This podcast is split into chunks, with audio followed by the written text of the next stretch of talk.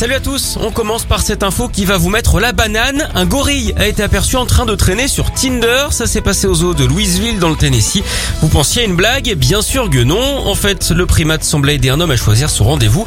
Sur une vidéo, on le voit sweeper sur les différents profils. Alors il est de l'autre côté du plexiglas, mais on le voit clairement faire le geste avec son doigt pour changer de photo à chaque fois.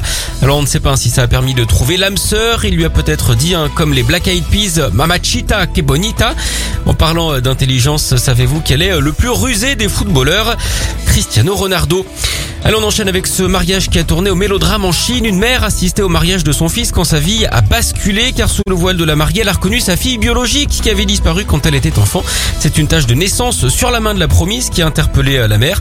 La femme est même allée demander aux parents hein, s'ils avaient adopté leur fils, qu'ils ont avoué, eux qui gardaient le secret depuis plus de 20 ans. Alors rassurez-vous, le mariage est totalement légal puisque le marié a lui aussi été adopté par sa mère. Il n'y a donc aucun lien de sang entre les deux. Puisqu'on est en Chine, connaissez-vous d'ailleurs l'émission préférée des pharmaciens là-bas? Pékin Herpès.